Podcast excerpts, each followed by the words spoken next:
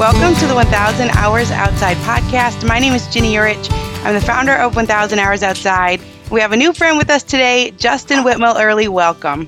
Hey, Ginny, how are you? I'm so glad to be here. So glad to have you.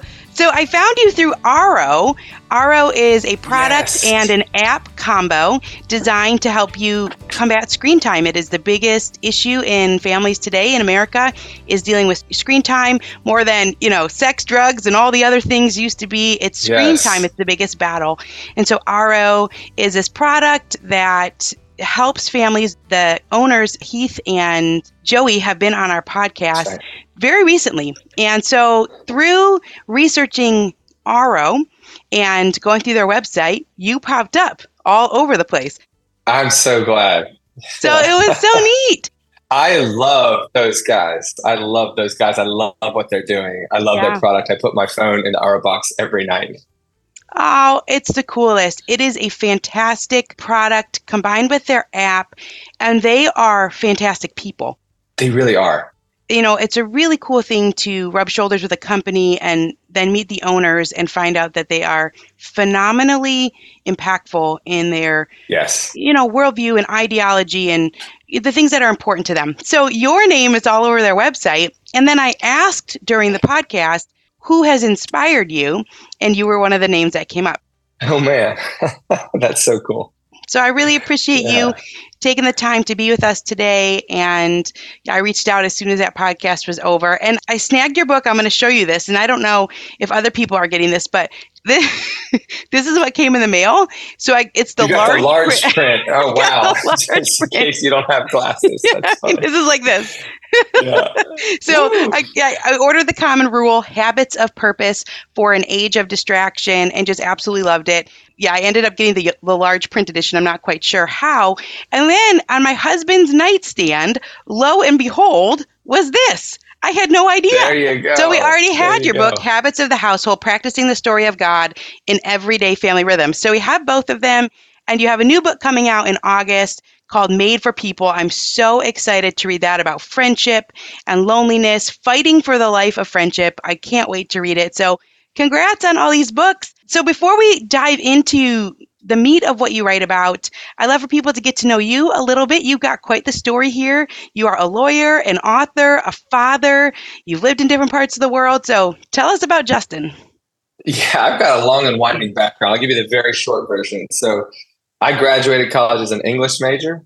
I was actually a missionary in China for a couple years after that until I felt really, I, I say, called to the legal profession. So, I felt like the legal profession was something that I was supposed to do, and I ran at it really hard, which meant that I, one, did really well, and two, ended up with an enormous anxiety breakdown in my first year of lawyering where I realized that I was so formed by the practices of law school and lawyering, just the 1000 unseen habits that you can kind of miss because they're invisible, that it had converted the former missionary into the nervous medicating lawyer in a very short amount of time. So I started to rebuild my life after practicing law in the first couple of years with a real careful attention to habit, which led to me starting to write about habit, which is why you see in my books the common rule and habits of the household. The way that the little ordinary things that we do every day form us in deep emotional, spiritual, mental health ways are really important to me. And so that's been a mm-hmm. big part of my story. I've started writing. I'm an author as well as a lawyer. But more important than all that,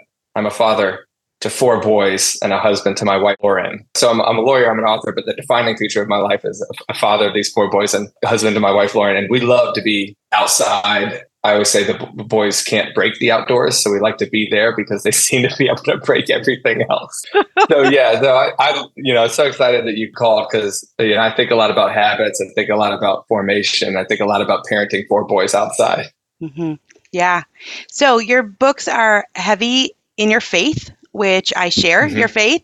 And so if people are interested in that, they should definitely check them out. Both books talk a lot about your spiritual growth, but then also about your daily living. And I got a lot out of both of them. A lot. I was just talking to my husband this morning about like I was mulling it over over the weekend. I planted some seeds, and I'm not a good gardener. But you know, you take this seed and you just have faith that you're going to put it in the ground and something's going to grow. And they're so small. And it just seems like, how is this going to work? And I think from your books, I got that huge reminder that things don't have to be perfect. And you are really vulnerable mm. in these books, that you can just mm. do these small things. And if you just do them daily and you're faithful to do them, it really can make a big impact on your life. I got a lot out of it. And like I said, my husband and I have been talking about just some of the different ideas you have in both books and what we're taking out of it. So, one of the things that you talk about, and it relates to this audience because we are trying to carve out time to spend with our kids. We're trying to carve out time to spend outdoors in an age of distraction. That's what you talk about habits of purpose for an age of distraction. So you really talk about this idea of busyness, and you, know, you hit on it a little bit a minute ago, but you hit a wall because yeah. you were so busy. Can you tell us about that transition from hitting a wall to knowing that you needed to make a change, and then what did you do?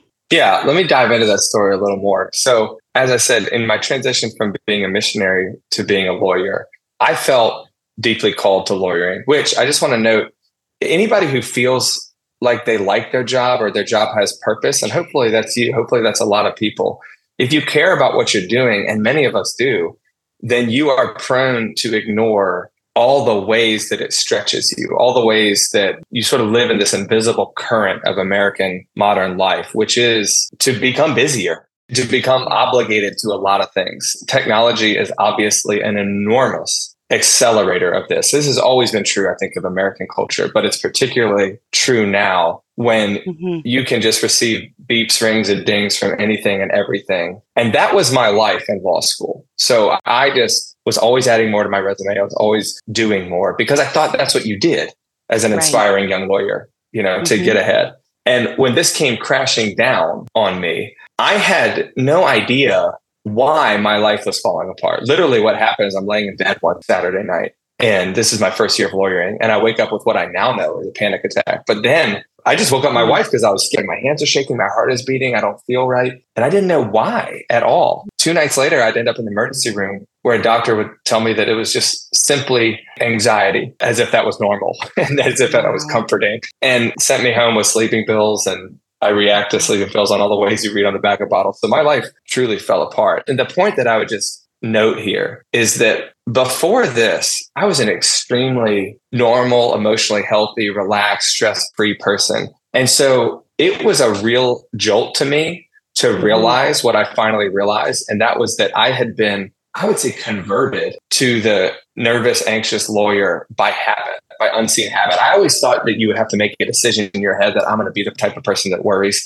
But what I realized was that by living like an anxious person, I became an anxious person. Hmm. And so through this sort of assimilation to the a thousand unseen habits of modern America, they will change you. You used the you know example of gardening earlier. We are much more like plants than not. We will grow in a hmm. certain direction and if we don't have a trellis to picture it like a vine, if you don't have a trellis of habit to build your life into what you hope it to become, then you'll just grow sideways like a regular vine. And that's fine, except for you end up strangling other plants and yourself. And I would right. say, you know, a lot of the mental health crisis in us and in our children is a lot that we do not pay attention to these a thousand unseen habits that we have every day, particularly around technology.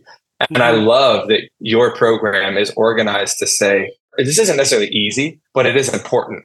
And you should develop a rhythm of being outside because guess what? All life amounts to rhythms in the end. You know, you can do amazing things by putting in a small habit. And so my big thing now is to think, push back on busyness because to do nothing is to do something really significant. And that is just to assimilate to the normal American life. And that is emotionally and physically and mentally unhealthy. Mm-hmm.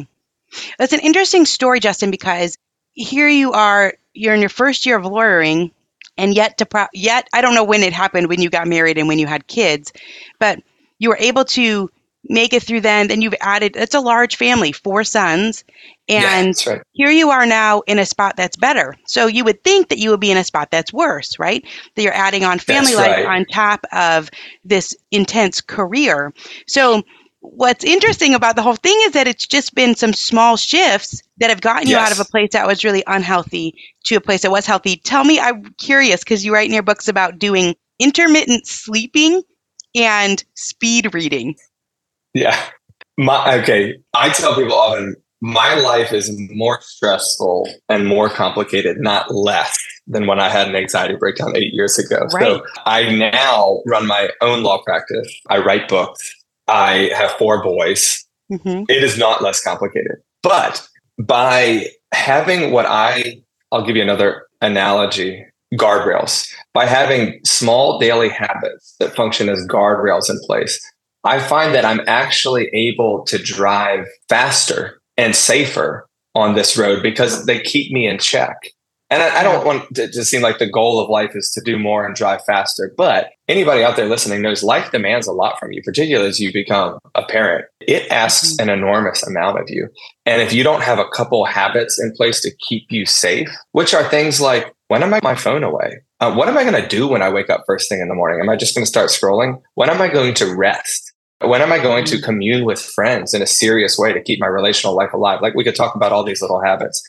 But if you don't have those in place, then you will go off the road. So a, yeah. a lot of my life now, I say like, I do do more now, but I do it a lot more happily and I do it a lot more safely. And I'm a much better person. Now, previously, I would, oh, I would just try to do things like intermittent sleeping or like speed reading. I was trying to, how can I just get more done? You know? Yeah. And I, here's the difference. I think one of these is anti-human and one of these is a mm. very human way to go about it. What is anti-human is my prior life.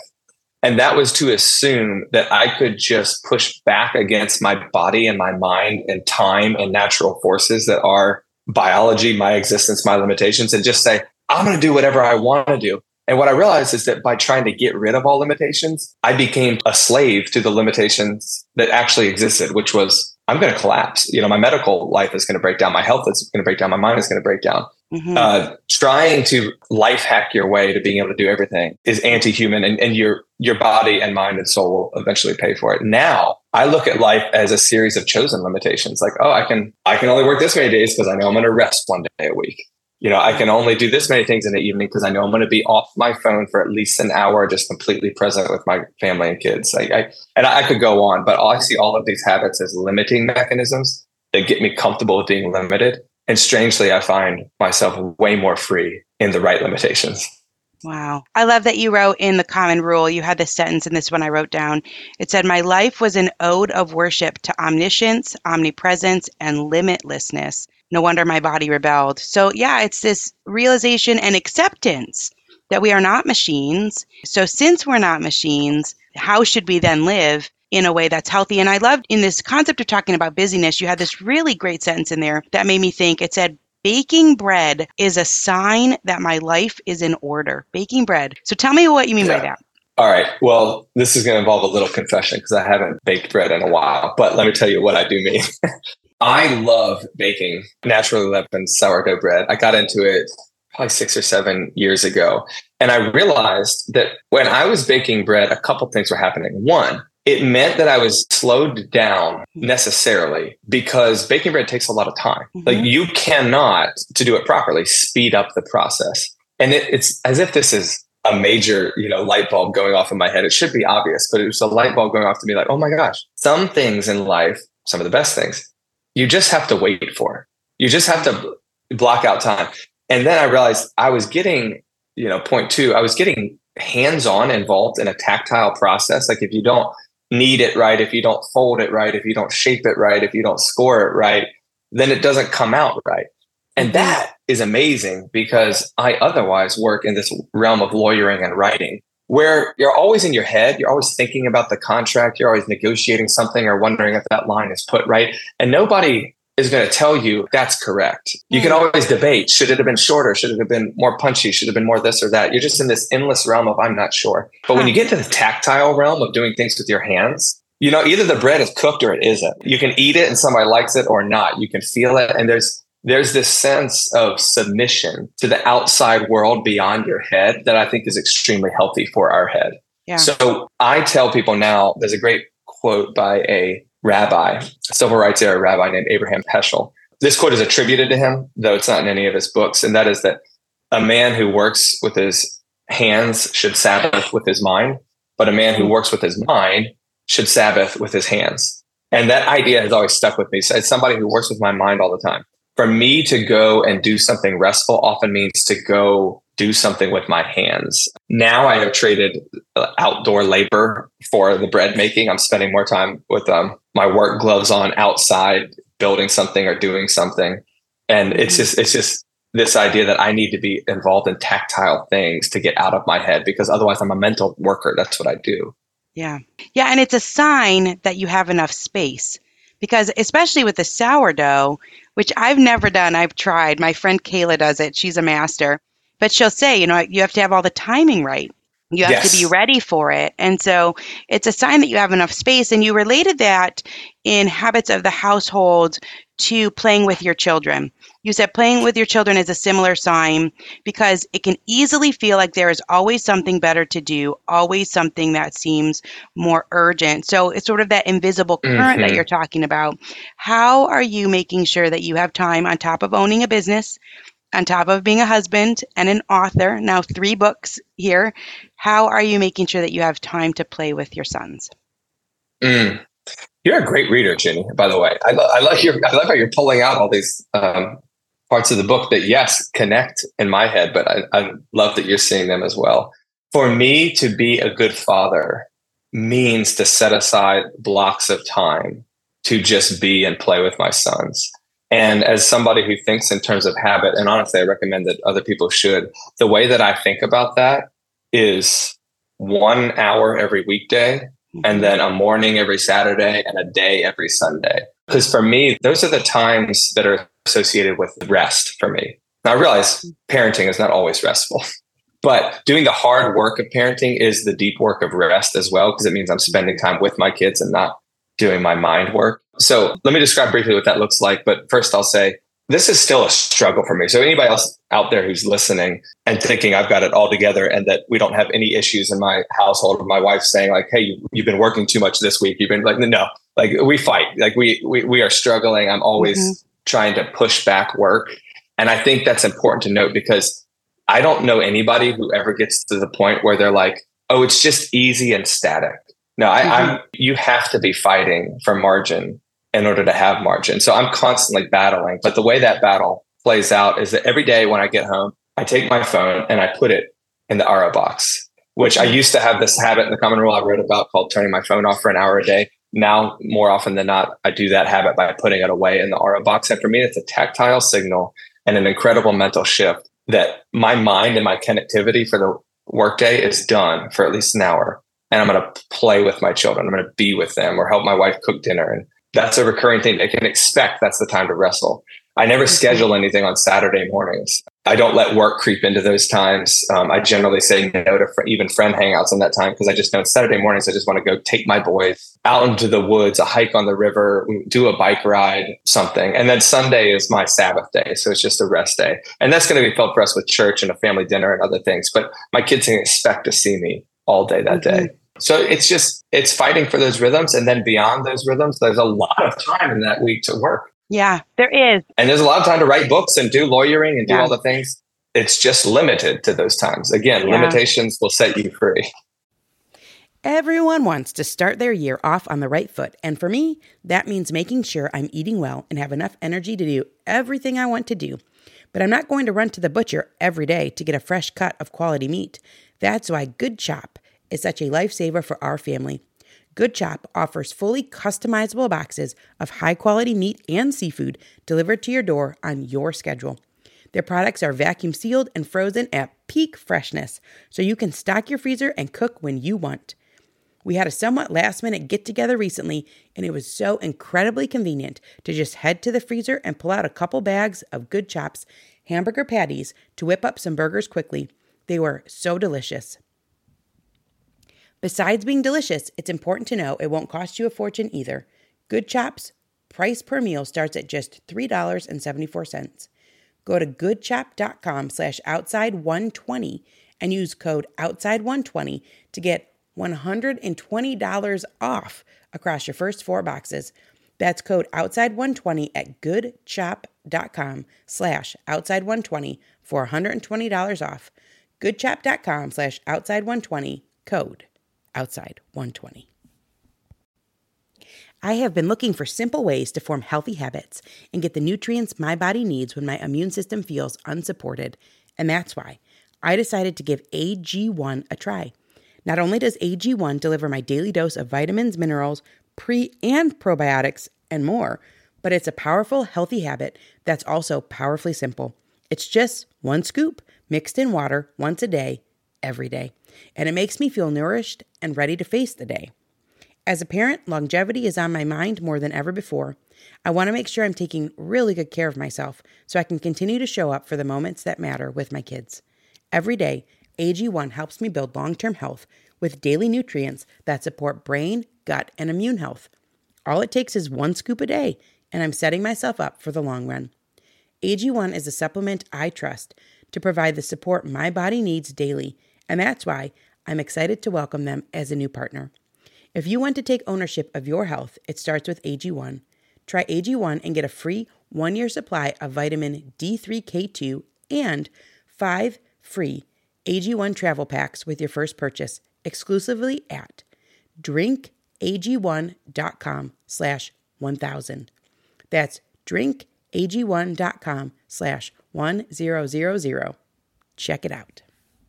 Yeah, I mean, I really got so much out of that, Justin, that these small things can really add up. You know, I think that some people might say, and I think there would be, or myself included, I, there's this bent toward saying, well, if I can't put my phone away for the entire evening, you know, like you said, I can put away for an hour, but there's probably still people yeah. messaging, you know, but so it's like, well, what's the point? But there is a point. There is a point. Yeah. That these small things add up to big things over time. And I love that in your books, you really actually go through the actual day. And when you talk about I mean, you're very vulnerable in this in these books, more so than I've read in many books. You talk about struggling with envy.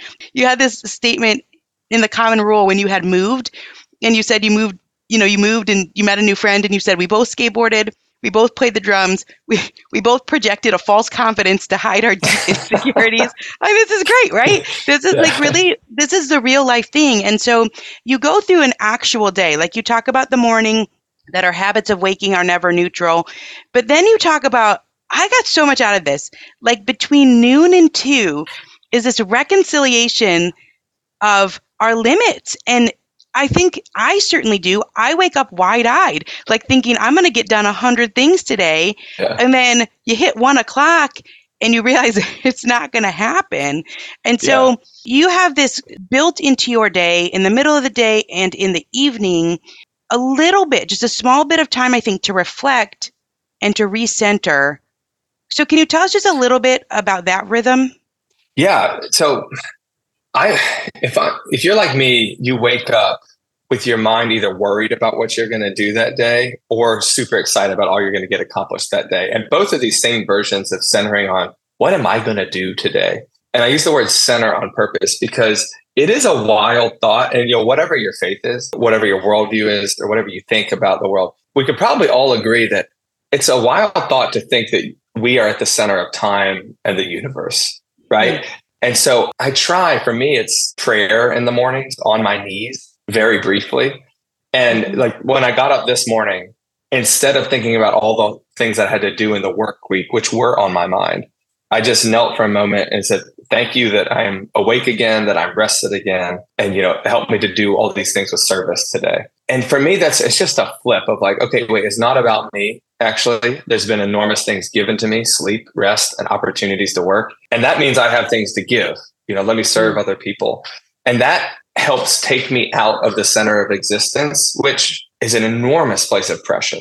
Like if the world hangs on you, you will mentally fall apart. And I've experienced it.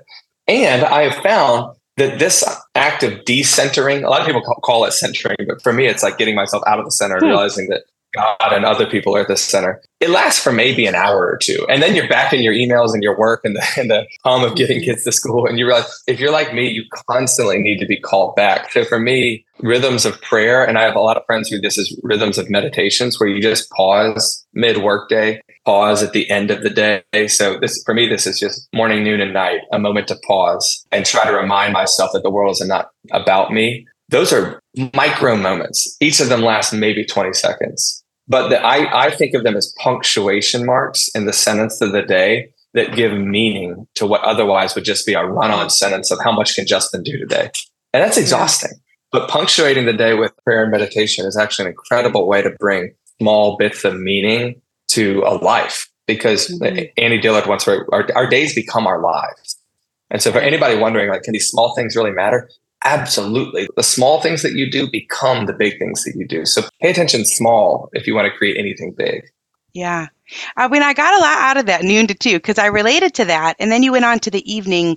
And I've always thought this, especially my husband, Josh, he works in the home. He's worked out of our home for a long time. But when I was growing up, my dad, he worked out of the home. And he'd be gone long, you know, long work days. He was a hard worker, a great worker, you know. And I remember as a kid, he's coming home at five, five thirty, six o'clock, and we're ready to play ball in the front yard, and everyone's just waiting at the door for him to come in. And it it really makes you think the life of a father that that's hard. That you have put in a full day of work, and that you come home, and not only are you dealing with this limited like there was a this was really good in the common rule a pastor said he is genuinely sad every evening because there's always so much more he wanted to do with the day. You say, and that's how I feel. The evening can bring a time of severe self judgment. So here we are, we're entering this evening period of time where our kids are so excited to see us and to spend time with us, but we maybe have failed or not finished what we wanted to do. And they're ramped up for attention, you say.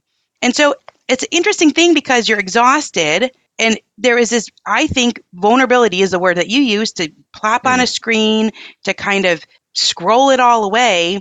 And yet you are taking that hour to be present with your kids. Is it hard every day? Have you gotten used to it? Yes and yes. It is.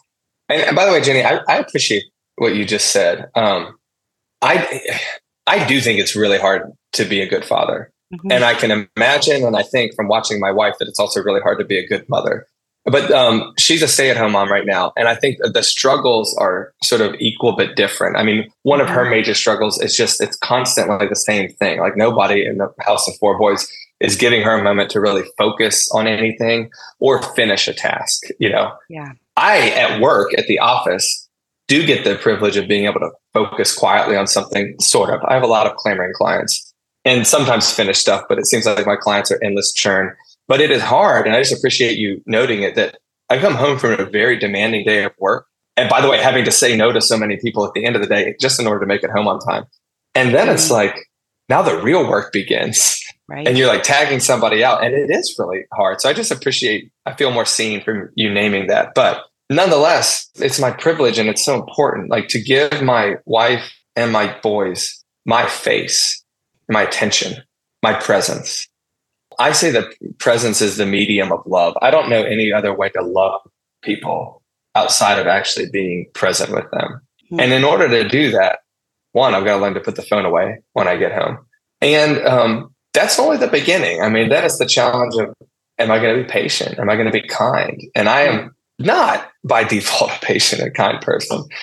So mm-hmm. I would say habits are easier than you think. If you practice putting your phone away for an hour or two every evening for the next week, you'll find on day seven it's actually a lot easier than day one. And you do it till day 14 or day 21, it's just automatic. It's it is easy.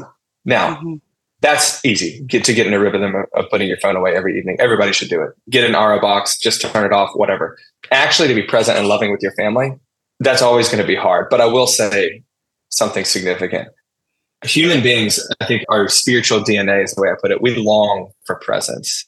And mm-hmm. neuroplasticity is an amazing thing. Our minds will change back to health if we give them the opportunity and the right circumstances. And so, no matter how distracted you've been, or how impatient with your kids you've been, or how hard this thing, know that your body and your mind actually wants to be around your kids and loving them, and around your mm-hmm. spouse and loving them. And if you give yourself those windows, that practice i'm, never, I'm not going to say it's ever easy. No, nothing important in life is easy but it, mm-hmm. it is possible and it's very satisfying and it is where the heart of the good life is to just be present with your family. Yeah. Wow. That is really powerful. And you had an amazing story at the start of habits of the household. But really this is the thing that's interesting to me. I think that there's a lot of books that are coming out about habits or maybe there always have been but now i think that they're more prominent because of our phones. I think there's more, yeah. Because of our phones, people are clamoring for solution. But you know, you hear a lot about habits. Like, so we have habits. Like a thousand hours outside is kind of like a habit. You know, I'm trying to walk yeah, every day. Absolutely. That's kind of yeah. like a habit. But you take the approach of habits infused with rhythm. And that's a really different way to look at it. As opposed to like daily, I want to do X, Y, and Z. It's like, no, like, yes, that. And if you can have these micro moments to readjust, with these rhythms that truly like you also bring out the fact that we're all struggling with the same things which is a really interesting part of your book too the vulnerabilities that we have and the concerns that we have and the things that we're having a hard time we all do so i would imagine every single person here listening struggles with 12 to 2 and every single person struggles with that evening time that our kids want our attention we're going into bedtime mm-hmm. but we are absolutely tapped and drained from the day and you know do, oh, do we still have what it takes? And so you started habits of the household with a great story about bedtime. And you used mm-hmm. this sentence. You said i was disappointed with my ordinary. One night is one thing a norm is another. So can you tell us a little bit about that? You have great stories in here great personal stories. Yeah. about that story it was like a light bulb moment for you just dealing with the bedtime and I'm, I can not imagine putting four sons to bed. it's very physical. It's very physical. yeah. Uh, can you tell us about that story? Yeah. Yeah. Um, so I did all this work that I sort of just t- told you about and working through my daily habits with technology and, and work and phones and stuff. But I did have this night, and it was only a couple years ago, where I realized that I had largely not applied this habit wisdom to my family and my parenting. And it came about in a very ordinary evening, which was putting my, at that time, it was my three sons to bed, and my wife was pregnant with our fourth. And it's just like, even last night, it's just always so strikingly similar. They're, hmm. if they're taking baths, they're getting bath water all over the floor. And like they're fighting over the toothbrushes or fighting with me over I passed out the wrong toothbrushes. And they always get uh, most into what Lauren and I call like their, their puppy mode. Like they just start like playing and frolicking right when they're supposed to go to bed. So half of me is like, well, they're playing now. This is great. Half of me is like, you got to go to bed. It's a, it's just chaos. Right. and I remember this one night where I got just like fed up and this is not unusual. I just sort of flipped this switch and suddenly was like, boys, we've got to go to bed. And that's when I, I'm starting to threaten, you know, if like my actions are not carried out right now and my commands are not heeded. And i just i get yelly and i like started saying things like no more water we're done with water which should be a sign like wait what? Like they can't have water? That's a weird thing. And then i put them to bed this particular night and i remember saying a quick prayer something about like i love them god does too and i was shut the door in the hallway just super mad and super impatient. And i just had this moment of conviction one, that's a I love you and God does too is a weird thing to say after you've been yelling them to bed because what do they think that what do they think love means, right? And second, I, what just hit me in that hall that evening was that this was a fairly normal night. And that was what suddenly was like, oh, it's fairly normal for me to flip into this super aggressive, commanding, ang- angry mode. I'm just call it is like just angry and yelling at my kids. And I was like, that's what it feels like to live with me, I guess. And that was very upsetting to me at, at that point. And look, I'm saying this, I'm, I'm guessing anybody who has kids is listening is like, oh, yeah, I have my version of that. I mean, if you meditate on your life, you're going to find failures because you're a human being. Don't let that hang you up. It was actually one of the most important nights of my life because despite the fact that it hurt to realize, oh, I'm regularly angry with my kids, and this is what it's like to live with me. That was also the time where I realized I need to work on that. And if your problem is knee jerk instincts that make you a frustrated, yelling parent, you know, insert whatever your struggle is, you. You didn't think your way there because nobody wants to be like that. Nobody says like that's what I hope to be tomorrow. You didn't think your way there. You practiced your way there. You just knee jerk mm. reacted your way there. And so you got to fight fire with fire. You can't think yourself out of a problem you didn't think yourself into. You need to practice your way out because you practiced your way into it. And that is the realm of habit. And so that's when I started realizing I need a new routine, not to make my kids behave better in the evenings, but to make me react better to their misbehavior. And for that, you know, that was introducing what I call a bedtime liturgy, which was just a, a way of walking them through a, a prayer and some question and answers. And the, the reason that that started to help me was not because it made them behave better. It was because I started to focus on a different point in the evening. The goal of the evening wasn't to just get them quiet in bed and then like I could go do my own thing. The goal of the evening was to walk them through this moment of prayer and presence and send them off to bed. And when I started focusing on that through practice, it totally changed mm-hmm. everything. And, you know, our nights are still pretty wild, but I am a different person. And um, I would just encourage anybody out there that, you know, it's not going to be easy, but you can change. You're not stuck with the life you have right now. You're not stuck with your reactions that you have right now. You can and should practice better ones. And that's that's what habits of the household is about. It's about looking at all the ordinary moments of the day and practicing better habits. Right. And you say so clearly the circumstances do not change. And that was a, a big thing I got out of it. You know, so for example, if you're a family that does family devotions or we do family read aloud, yes. it's not it's not like you know you see other people and the kids are just sitting there whittling a stick or knitting you know and they're listening to the story and our kids are yeah. making fun and poking fun of this and they got to put a comment yeah. in and that doesn't change and no. you know the bedtime roughhousing and all that type of thing fighting over the toothbrush that doesn't change kids are kids and that's yes. what they're doing with each other that's their you know that's the way that they interact and that's their culture that's what it looks like to mm-hmm. be a family and I, I just think this is one of the most important things i want to communicate to people in habits of the household it's going to look like a mess and that is okay you know, you know, anything worth doing is hard, and anything you do as a family with children is going to be pretty messy. And so, if you decide, oh, we can't do this unless it works well or looks pretty, you're not going to do any of it. Because if you're trying to do a family dinner, it's going to be a mess.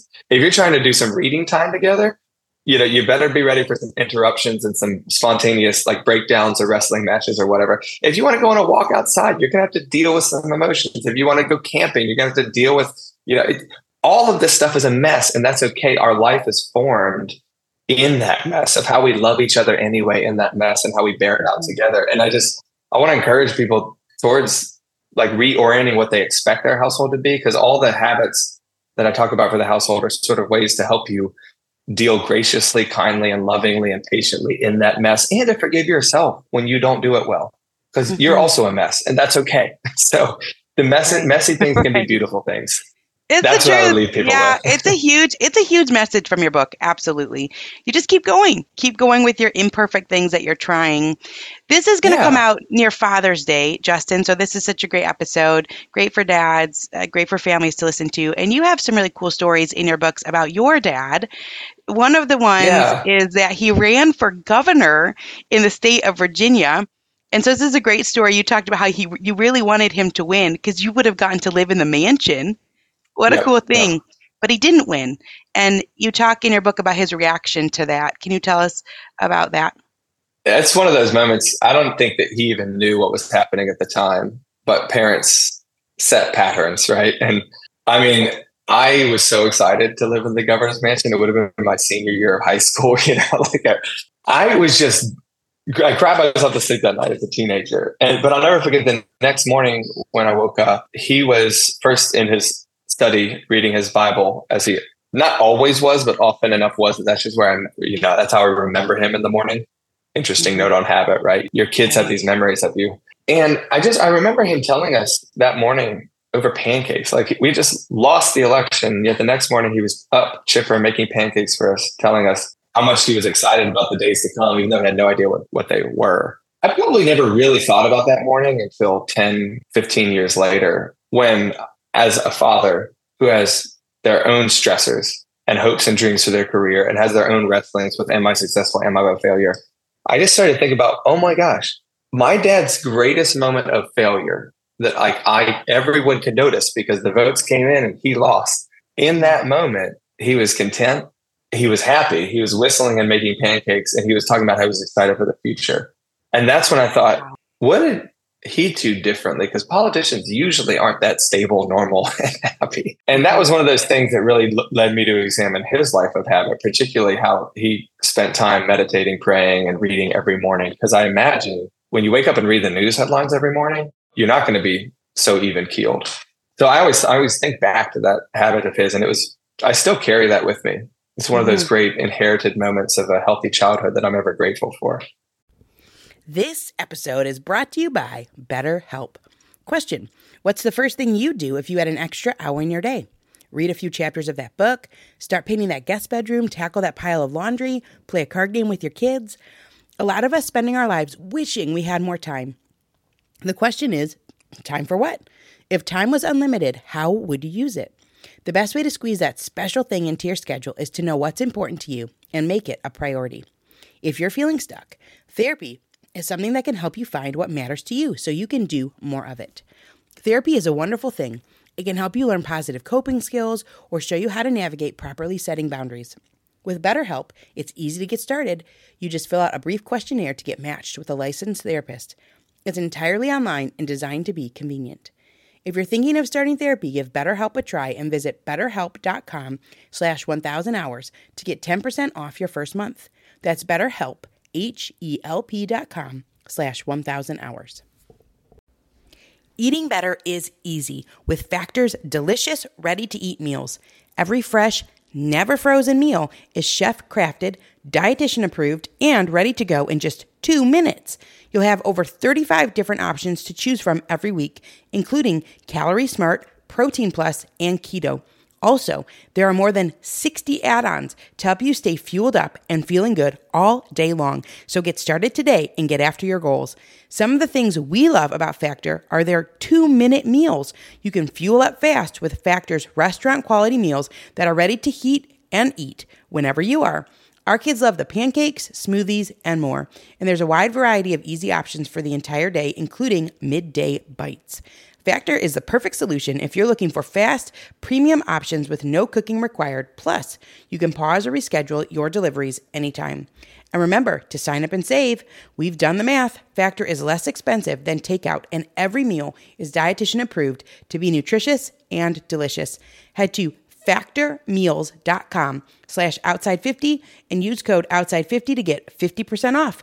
That's code outside50 at factormeals.com slash outside50 to get 50% off. Right. Right. Because I mean that I mean that's the biggest failure of your career and it's public. And your kids. Yes, and there's yeah. a little bit of even it's interesting to think about the failures that we experience as adults that normally our kids don't have something riding on them. So he probably knew that you were excited about that mansion. So there's an yeah. extra thing, right? That you think, oh, I, I failed yeah. and I also let down my kids or I let down my wife or my family. There's a lot to that. And yet he just yeah. went in pursuit on a normal day. He had good habits. Yeah, I, absolutely. You know, and I, it just came to mind, though I don't think I've ever phrased it like this. It reminds me of how significant it is as a parent to act with patience and love in your own moments of failure, you know? And yeah. it makes me realize when you have, oops, I messed up, or oh, this didn't go how I planned, you have actually have an incredible opportunity. Your kids don't even know it, but they're watching in that moment. Like, what is mom or dad like when they're unhappy? You know, or what are mom and dad like when something's not going right? And mm-hmm. um, you'll fail a lot, but you have a lot of opportunity in those moments of failure to set an example of how to deal or how to apologize or how to be happy anyway. And I think back to that moment, I was like, oh, that's what my dad did. I'm, I'm so thankful for that. I don't think he, any of us knew he was doing it at the time. Yeah, it is truly incredible to have lost the race for governor and to just up and making pancakes the next morning. I love the word that you used, chipper. I don't think hardly yes. I don't think most people are chipper. That's a great word. That's a great word. Something to fight for. Yeah, sure.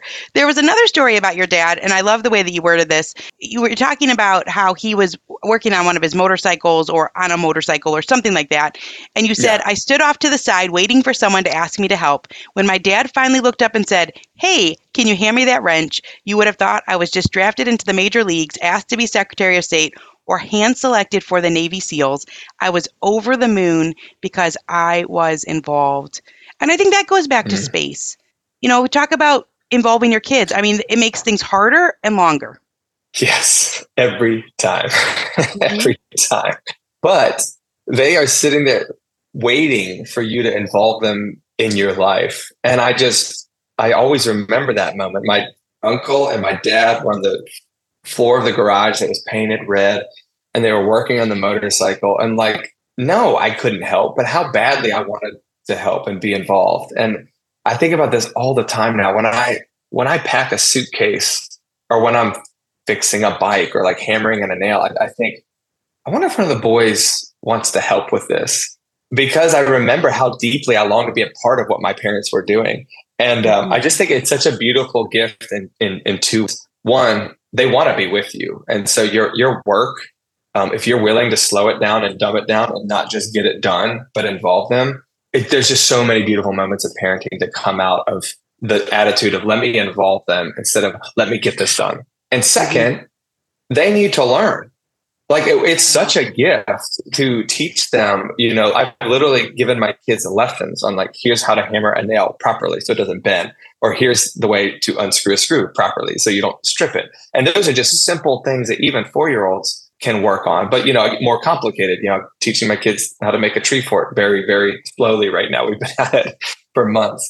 But just little things that you can do, change a tire, and increasingly it will become technological too. Here's how to keep a inbox or keep a schedule or something like that.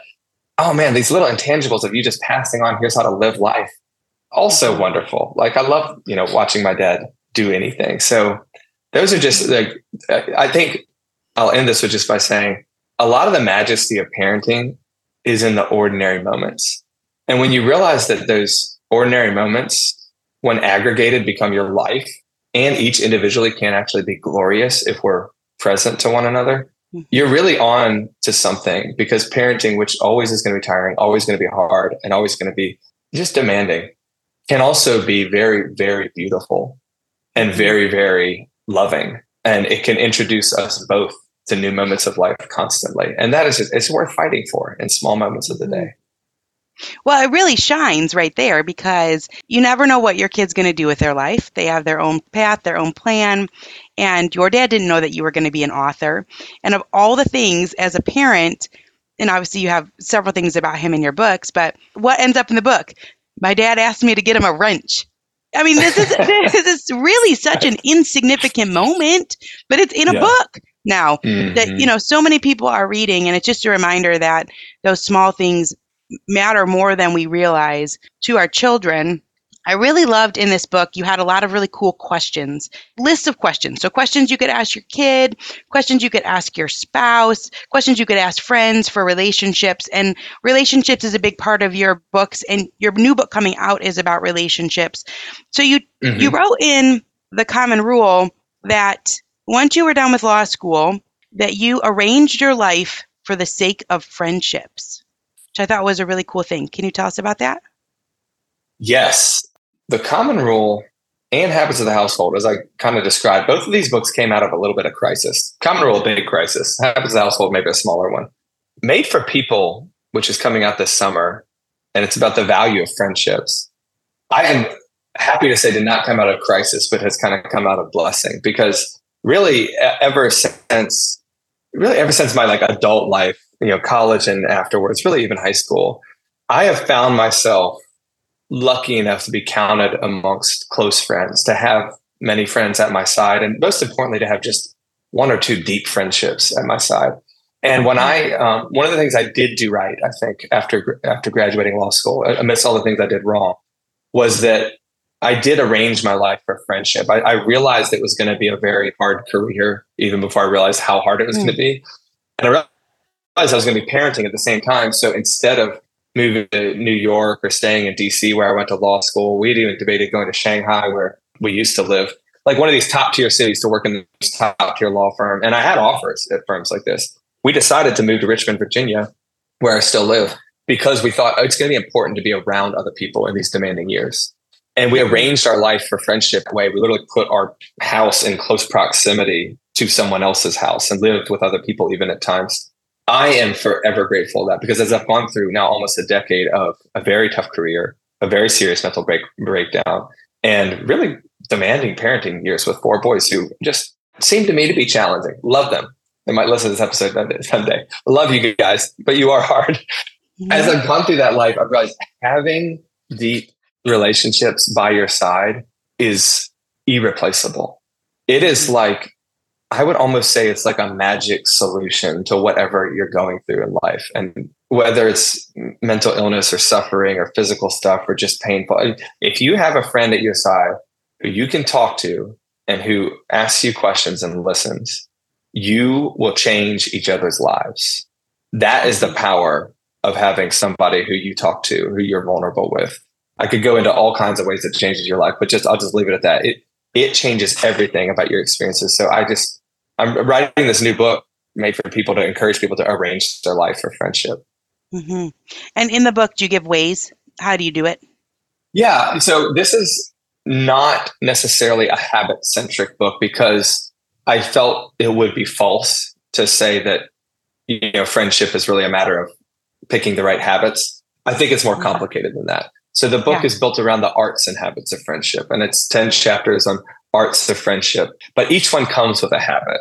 So I talk about, for example, the art of communication or the art of geography, the art of vulnerability, the art of honesty. And each one of these comes with a habit of, you know, the habit of saying what you mean or the habit of living in proximity to people, the habit of choosing a, a schedule that works. So I do give people really practical things. But one of my hopes is also just to elevate the word friendship and sort of suggest that, you know, in an age where Facebook has made friendship into a verb, and I'm not necessarily blaming uh, Facebook for any of this, but just in an age when a friend is seen as maybe something that could be peripheral to life and maybe a luxury, um, not necessary for survival. I actually opened the book with stats on our loneliness epidemic and says, actually, no, it actually is essential to your physical survival, essential to your mental survival, your spiritual survival. And really, you, you won't survive, much less you won't thrive unless you arrange your life for deep friendships and give tons of practical ways. But I just want, I want people to think about, you know, on the top tier of things that I need in my life, friends need to be really close to the top because you won't do well without them. Mm-hmm. Well, and it's interesting to look at your story and to see a business owner, four kids, who is also making time. Date night, you do date night. So you're also making yeah. time for friendships. And it's really inspiring and influential thing that you're talking about and actually doing in your own life. And like I said, there's great questions in here, conversation topics, and then you talk about vulnerabilities. There's a, a someone shows up at your door and says, "I didn't tell you everything." Yeah, right. I, I need to let yeah. it out. And so you talk about telling your secrets, basically being very honest. Yeah, I think a big part of friendship to me, there's a lot of ways you can define it, but a big part of friendship, in my view of the world, is somebody who knows you thoroughly and sticks around anyway. And so that idea of, you know, learning to disclose yourself, learning to actually talk about the hard things in your life. I mean, one thing I did well, I think, in my mental crisis was like really to tell people, here's, you know, the here's the mental fire that I'm experiencing, which is embarrassing, right?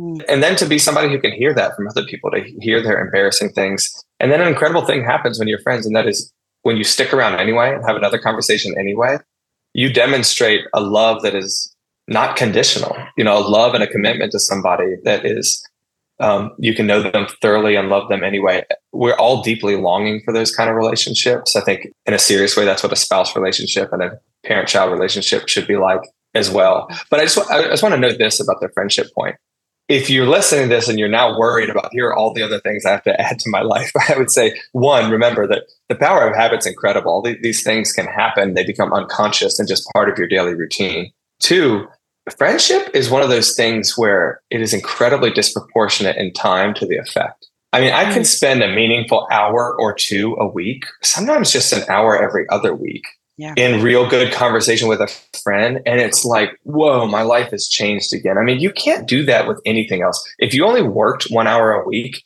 you, you would not do well. If you only parented one hour a week, I wouldn't call you a parent. You're clearly an uncle or something else. You know, if, if you only slept one hour a week, you'd be dead. If you only ate one hour a week, you know, there's all these things in life that you do all the time that you have to do for many hours a day. Friendship is one of those things where it just a good Friday night conversation with a friend or a good Tuesday morning coffee or something where you just really are honest for an hour and that will sustain you in incredible yeah. ways. So it's yeah. it's not a burden, it's a gift and it doesn't take a lot of time to arrange mm-hmm. your life for friendship. Yeah. But it takes one intentional choice and that choice changes everything. Yeah. And you talk about we tend to sacrifice that in, in when our lives are the hardest, but when we need it the most.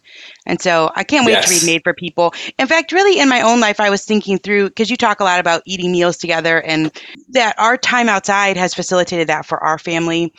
For me as a mother, that you know, that's mm-hmm. what we did during the day with these small kids, and that's what I did. And met up met up with friends. We'd all eat lunch together, and that was the sustaining notes of early childhood chaos and that exhaustion and i wouldn't have made it through without those relationships. And so yeah. I'm so excited to read Made for People Why We Drift into Loneliness and How to Fight for a Life of Friendship.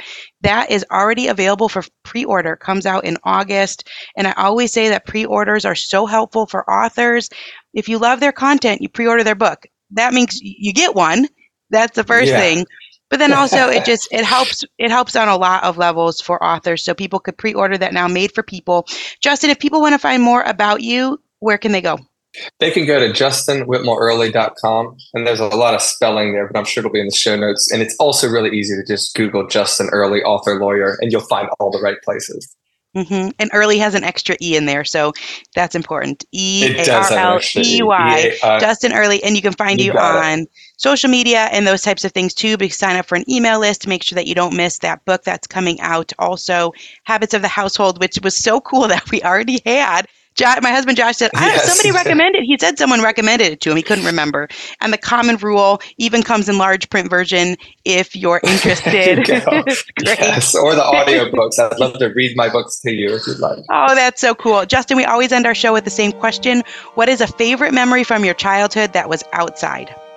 Ooh, a favorite memory from my childhood is outside. When I was in high school, we lived um, just beyond a neighborhood lake. And in the summers, my brothers and I um, would wake up early. And I always think back to this because I'm like, I got to make sure I work with my kids to do this. We, no, we didn't ask anybody permission. You know, we just got our fishing stuff and went outside and like walked the seven minute walk, you know, through the woods down to the lake and just started fishing.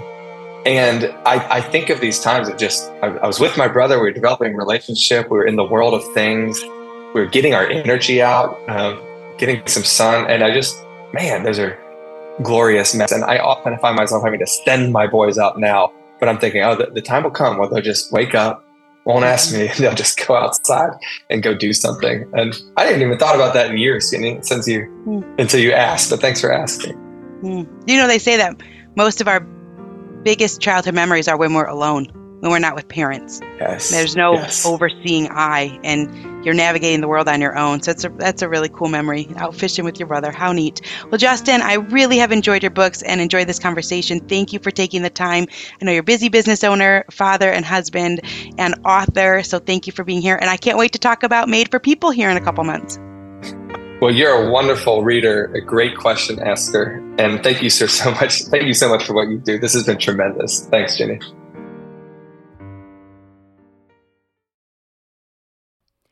Hey, are you a parent of a teenager? Are you feeling overwhelmed about how to be what they need while also holding limits and boundaries that keep them safe?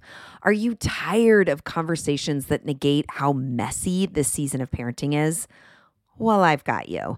My name is Casey O'Roarty. I am a positive discipline trainer, parent coach, and the host of the Joyful Courage podcast. Every week, I come to you with an interview digging into tough topics with experts I trust and solo shows that go deep into the personal growth and mindset needed to raise teens in a way that grows them into confident, capable young people. I am not afraid of getting real about the intersection of conscious parenting and the teen years, while also bringing in vulnerability, humor, and lightness. I'm walking the path with you and honored to serve. Listen to Joyful Courage on Apple Podcasts, Spotify, or wherever you consume podcasts.